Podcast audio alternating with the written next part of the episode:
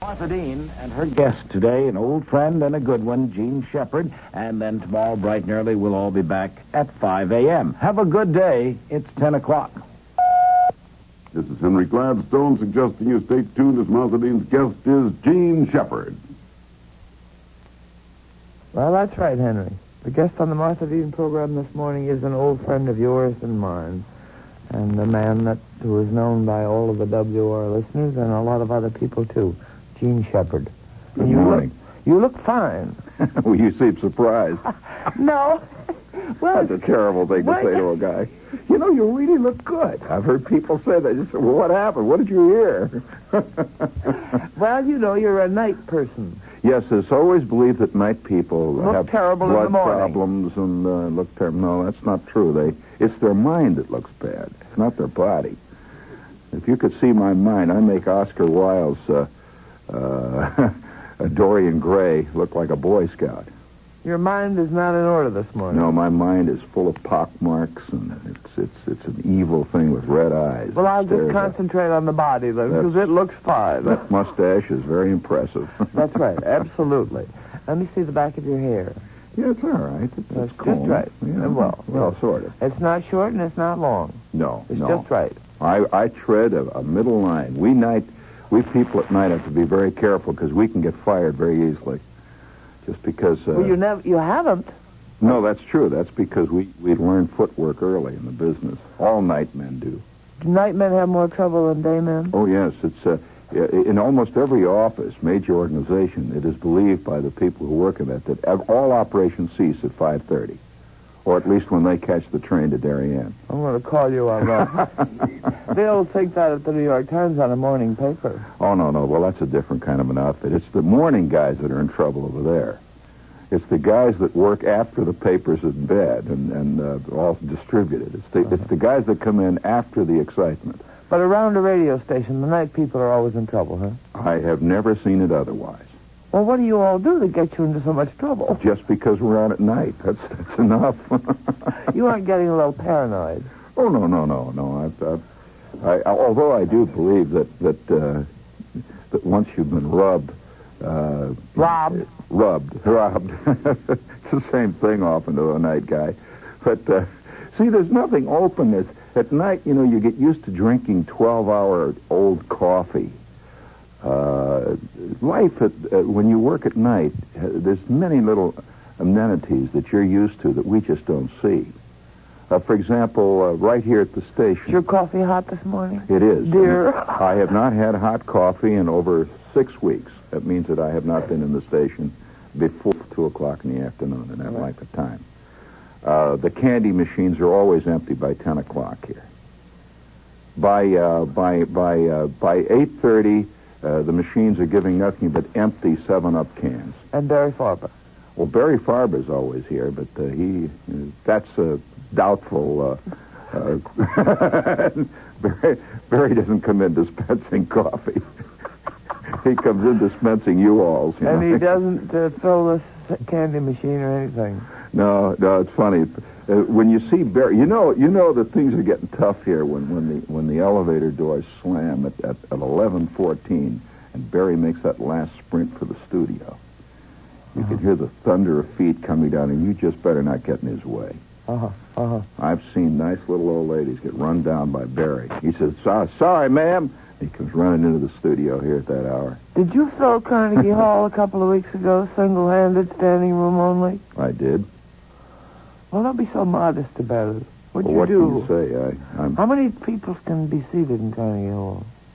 Gee, I think around uh, 2,700.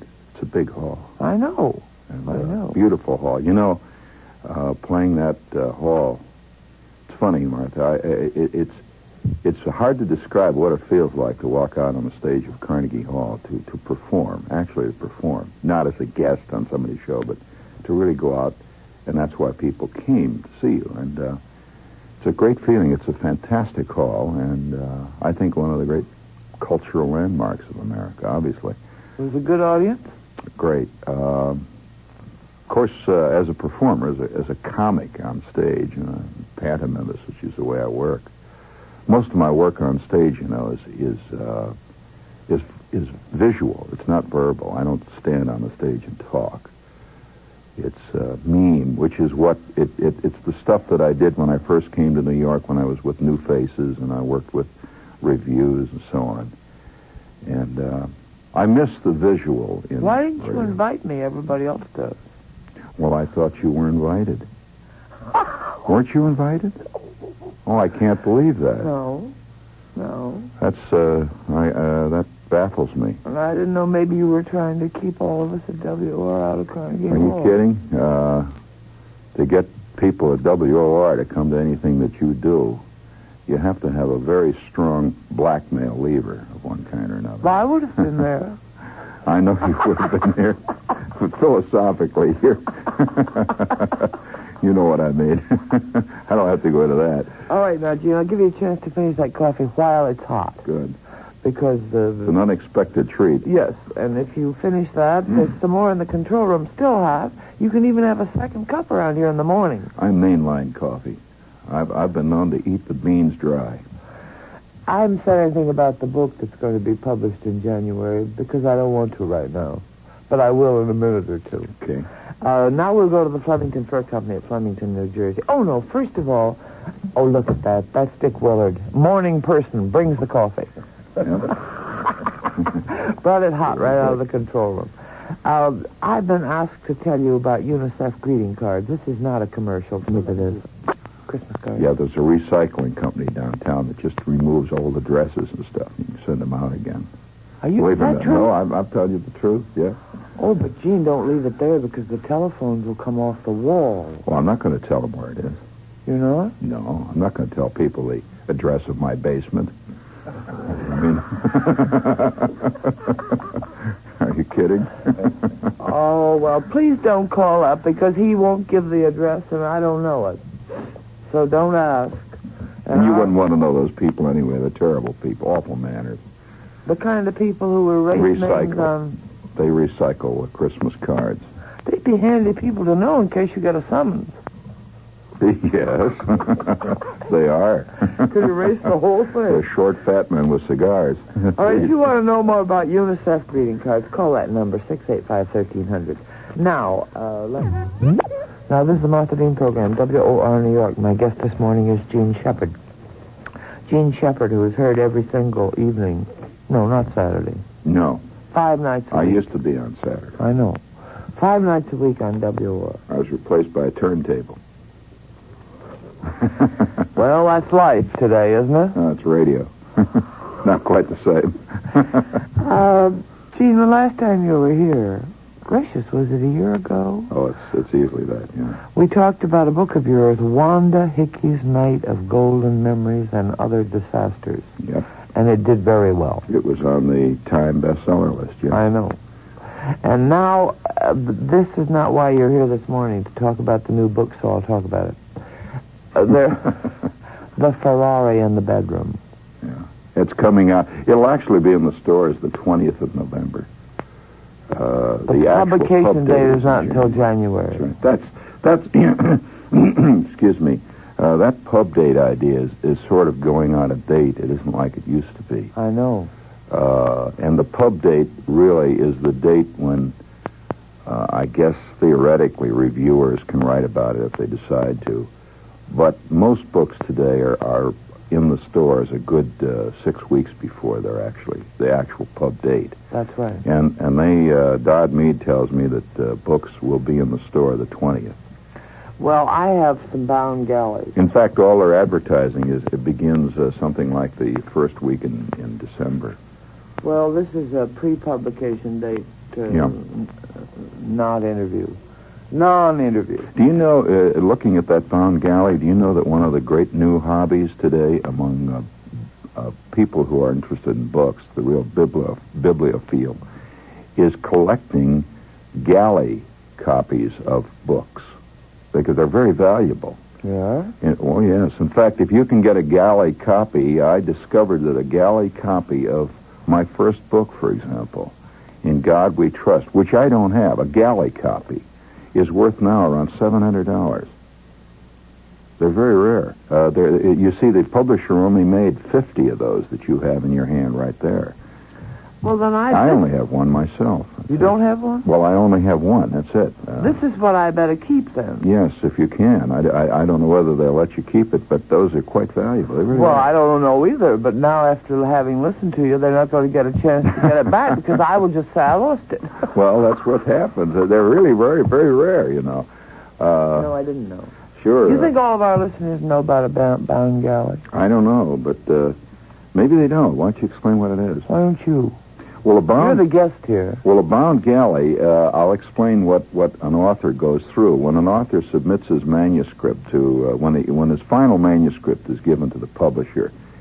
Uh, there's a period of waiting when uh, the various people at the publisher goes o- they go over it for punctuation and various little mistakes you might have made, and then finally, when they decide to submit it to galley proof, they will turn out a series of long pieces of paper, which are really the, the, the real galley. Fine. And uh, so then the author gets these galleys, and he then makes any last changes that he wants to make in the book. He goes through, and if he wants to change a word here and there and so forth, he goes through this whole thing. It's a very tedious process. It takes you about two weeks of, of going through with a fine-tooth comb. And then after you've finished that, you send back the galleys to the publisher, and he says, okay, it's now locked in. At which point, there's no more changes you can make in the book. And a couple of weeks later, you will receive what they call bound galleys, which are really printed in the same size page as the final book. It looks, it, it doesn't look quite like the final book, but the page size and so on is the same. And uh, actually, not in this case. The, the pages are not this big in the in the my final book, and and also my final book has drawings which I have done for the book. The Well, there are never illustrations- in bound galleys. no, no illustrations at all. They're always paperback.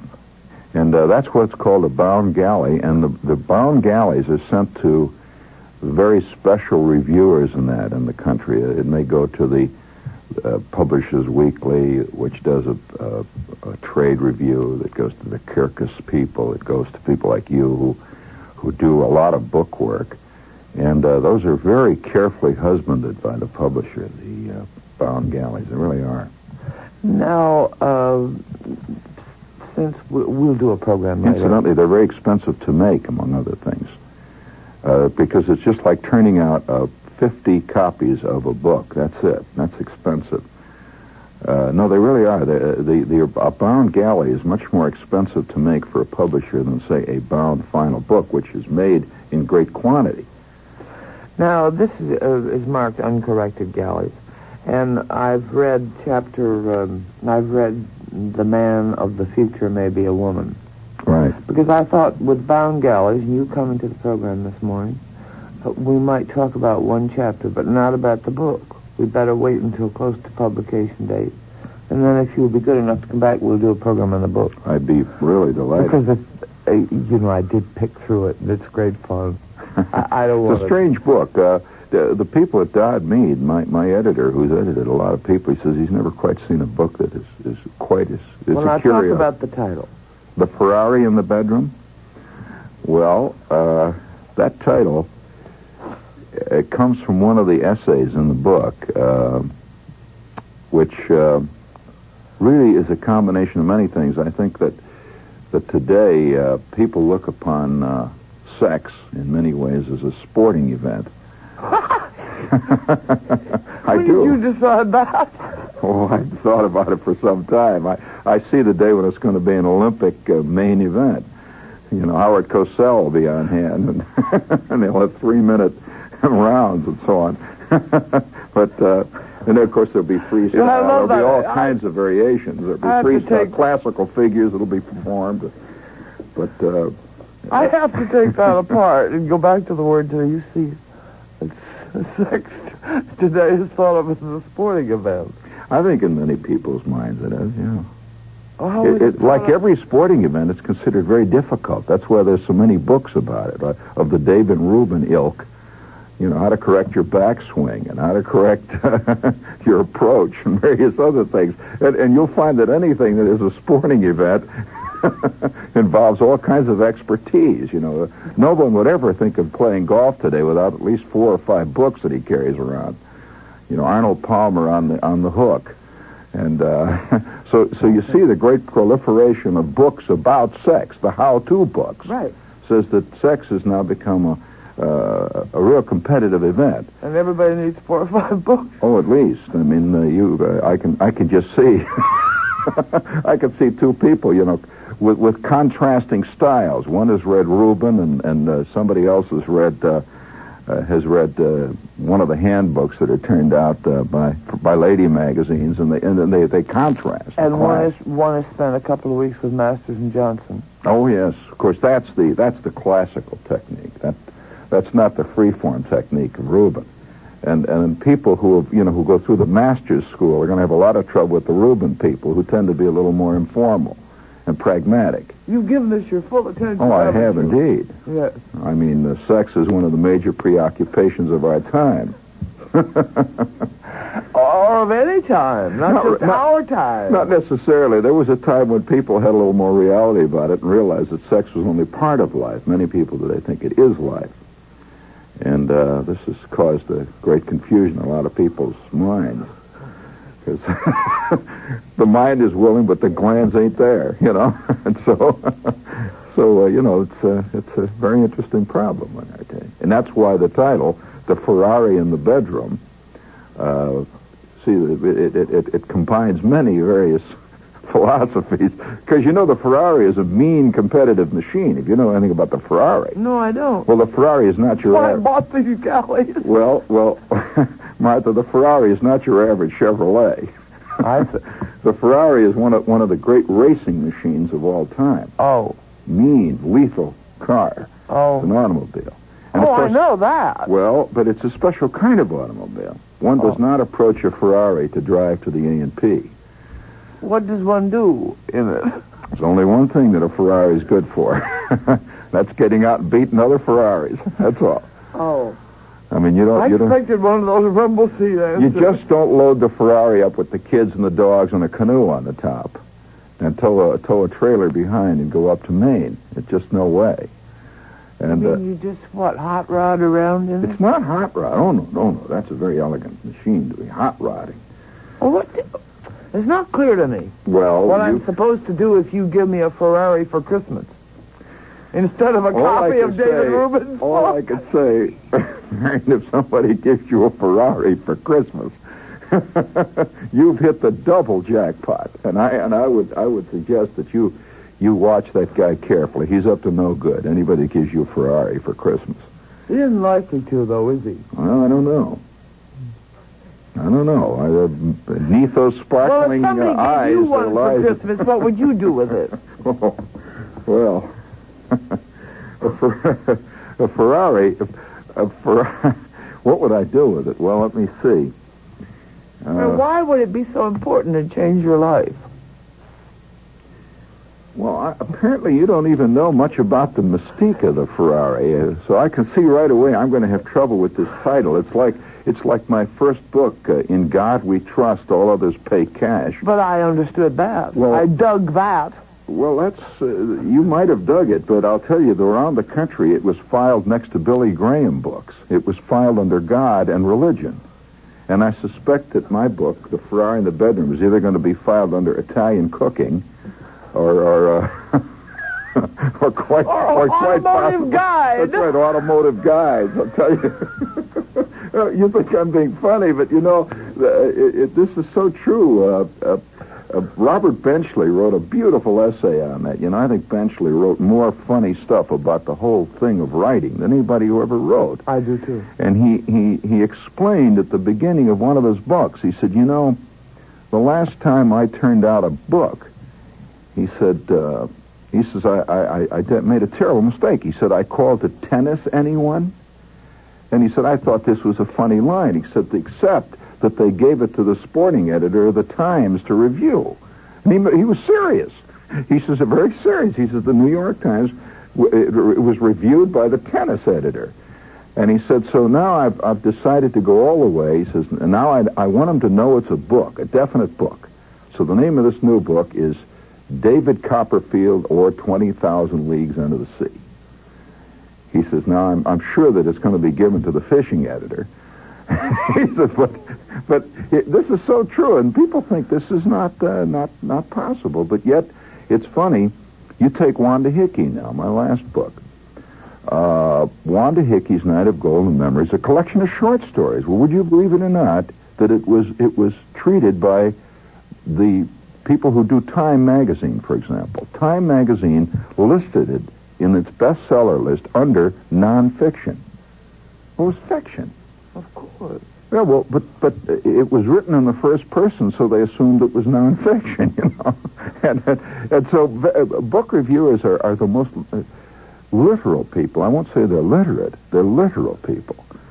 Well, I think it'll be marvelous to have the Ferrari in the bedroom reviewed Now by I'm worried about it. automotive engineer. See, I thought automatically you would know what a Ferrari is. Well, I know it's a car. Person of your wide uh, Oh, acquaintance absolutely. among the uh, demi-monde. Oh, abs- oh ab- say that again. I like that. Oh, I know it's a car. well, it's a special type of car. It uh, it's a car. Anybody who buys a Ferrari is, is saying something about himself. To begin with, uh, he lives life to the hilt. Ah. Uh, and, and, and he has he's no no thoughts for the future. One does not buy a Ferrari saying, "Gee, I wonder what the trade-in value is going to be next year." Ah. One never questions how much gas mileage you get on a Ferrari. By the way, they make the only 12-cylinder car that's made in the world today. It's a 12, and An oh, it's a and it's a racing 12. Every Ferrari is built uh, in the racing tradition. They're all basically racing machines. There's no such thing as a Ferrari station Well, wagon. now the title is perfectly clear to me. Right, it's a The it's a Ferrari in car, the bedroom. and the Ferrari a in the 12 bedroom. cylinder That's job. right. and the Ferrari in the bedroom refers to the fact there's certain guys, certain people who approach this arena, the bedroom, as Hmm. a total sporting event, one that is meant to be won. Now, let me tell you, this is not a dirty book. No, not at all. In fact, it's a very clean book. Well, Well, I- your particular copy has a lot of fingerprints all over it, but that's what's, you know, that's your own problem. I, I, uh, it was clean when you got it. that's all I can say. all right. Now, uh, the man of the future may be a woman. That's one chapter head. That's right. It's a separate piece. Which begins. you better not read it. You said it was clean. You better be careful. Oh, that's right. I had one reviewer says, Oh, "Now I'm going to read a particular paragraph," and he started to read. You know, and how many reviewers don't necessarily on the air on television, and they don't necessarily read it over before they start. And this one clipped right through the first paragraph in one of my books, and a very juicy word came right out before he could stop himself. Well, you just stopped me. Sales now, Jean, I read this chapter. The Yeah. man, I told you, and I wasn't fooling you. The man of the future may be a woman, and I think it would make a very interesting discussion. But I'd forgotten the last line in that first paragraph, and I can't read it on No, the you can't. No, No. not today, at least. A couple of years, you may be able to. Yeah, I wouldn't be. Oh yeah. Well, I except I think there's a, there's another subject. I think there's a trend away from that. Had you Yes, I noticed? think so. Yeah. In Had fact, you noticed that fewer and fewer people are using four-letter words in the last Uh, six it- it- months? that's quite true. I, I think that's true. Yeah. I do, isn't it? There's a lot of changes going on in the country, and I think uh, our election yesterday showed that in, in many ways. And I think we're starting a whole new. See, I think uh, societies go in great plateaus, and I think that, that we are seeing, and we we did see in the last of, of the '60s, the end of one plateau and the beginning of another. Right.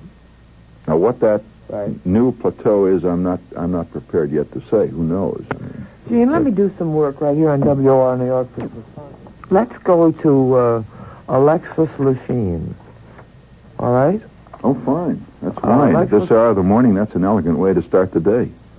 You're not supposed to drink wine this hour in the morning. Well, it depends on who you are. A little rosé and sliced iced pear. That's the elegant way to live. For breakfast. In a Ferrari. In a Ferrari, of course. In the bedroom. you live such a such a plebeian life. I'm sorry. Oh, absolutely. No Ferrari in the bedroom, no share, uh, no uh, Alexis Lichine on sliced pear on ice in the bedroom. Oh, that's a nice way to start it. isn't it? Dick loves that. idea. Look at his glasses clouding up. All right, Alexis Lichine is to this country. and this is the Martha Deane program, WOR New York. And my guest this morning is Jean Shepherd. Jean Shepherd. and there's a new Jean Shepherd book, and I'm glad. I'm a fan. I always have fun with You with were one of the first people who encouraged me in my writing, you know. I, I remember that a long time ago when I first came to the station here, and you kept after me, nagging me about writing. You remember that? Yes, I do remember, but I didn't know you did. Oh, I sure do. I used to go out of here feeling conscience stricken. I was in the studio, and you'd say, "When are you going to write?" I'd, I'd leave the studio, you know, walking with my head hanging low. Well, I'm very pleased about you because, um, um, you know, sometimes as you get older and you see somebody who has a special talent, and you sort of mention to them you ought to do something about this, and then they do nothing. Oh, I've seen so many But people. you just got right to it. That marvelous book about George Ade. That book I'm quite proud of. You know, that's still a library textbook. Uh, it's in libraries all over the country, and it's uh, an interesting book. I, I think Ade is due for a great revival anyway. I've said this for a long time. I know. Oh, it was a superb book. Right from the beginning. You know, it's funny, my, my career as a writer, uh, which most people, I suppose, in New York are not particularly aware of because my books are nationally and internationally distributed and they're not specifically related to New York. It's an interesting career. I, I mean, I, I, I- I, know a lot more now about the world after observing the various convolutions that my books take. And now, I've, now this is my fourth book, uh, major book. Mhm. And uh, it's interesting how, how the accumulative reputation you get. You know, I, I used to hear that from publishers. A publisher would say, well, look, people don't take you seriously as a writer until at least your second or third book. You may have a big cause celeb, uh, but after, and that's quite true. It's literally true, and uh, and it's a very interesting uh, developmental thing I have. And by the way, you learn to write better. The more you write, the the better you get at it, and the more control you have over what you're doing. Oh, I agree. I, I think that's anything you do day after day, you get better at, don't you?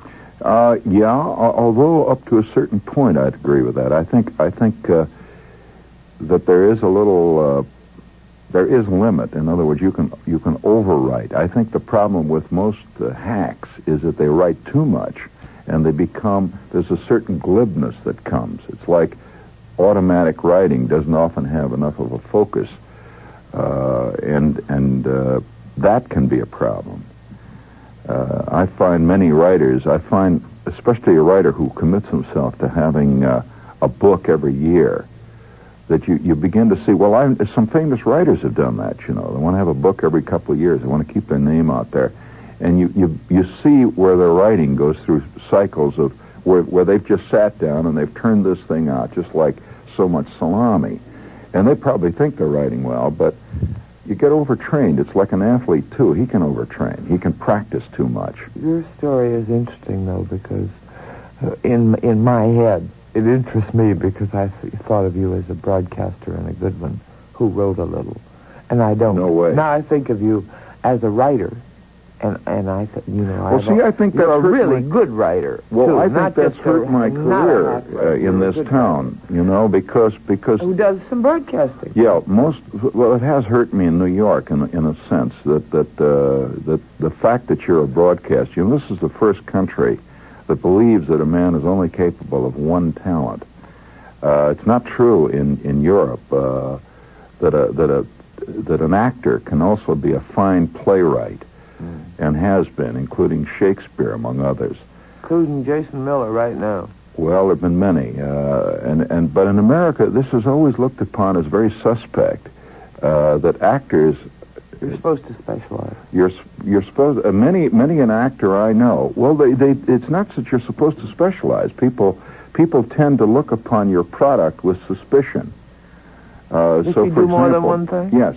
Uh, for example, uh, let's take the case of Tom Tryon, who wrote The Other. Now, Tryon, uh, almost every reviewer seemed to express astonishment that an actor could write a book like this. Oh, Uh, oh, uh, uh, yet, it would never it, never it would never occur to them to be surprised that, say, a, a college sophomore from a from a university in southern Texas could write a good book.